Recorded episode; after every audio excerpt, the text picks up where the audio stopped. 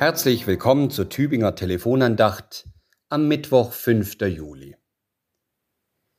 Ich, der Herr, wandle mich nicht. So können wir es lesen im Buch des Propheten Maleachi, Kapitel 3, Vers 6. Ich, der Herr, wandle mich nicht. Und im Neuen Testament erklingt als Zweitstimme dazu, seine Barmherzigkeit wäret für und für bei denen, die ihn fürchten. Lukas Evangelium Kapitel 1, Vers 50.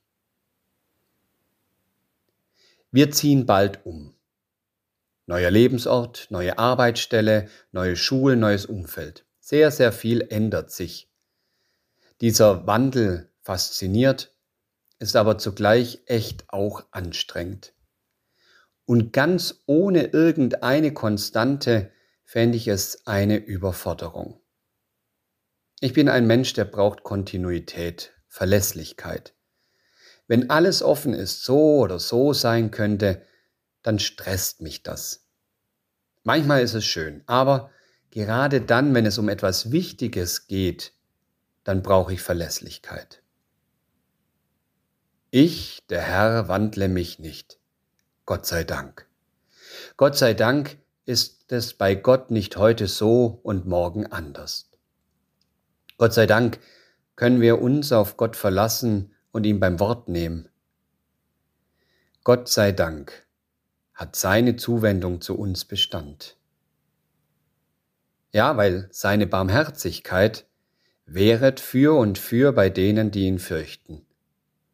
Gott bleibt bei sich und in seiner Liebe Gott bleibt sich und seiner Liebe zu uns Menschen treu. Gott ist barmherzig und er bleibt barmherzig und er macht sich dabei nicht von uns abhängig. Ja, Gott sei Dank können die, die sich diese Barmherzigkeit gefallen lassen, in ihr und durch sie leben.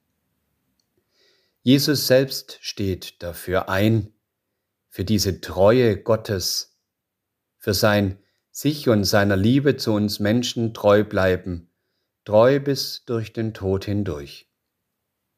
Und dieser Jesus, er hat uns eine Geschichte geschenkt, die Geschichte vom barmherzigen Vater. Der steht mit offenen Armen da. Und als sein Sohn heimkommt, der sich vom Acker gemacht hatte, der mit seinen Lebensträumen krachend gescheitert ist, der nun eigentlich nichts mehr erwartet, außer ein bisschen Brot und ein Dach über dem Kopf. Als dieser Sohn heimkommt, dann nimmt er ihn in die Arme. Und er freut sich, der Vater.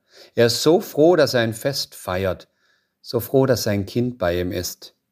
Und sein Kind, das ist einfach wieder daheim.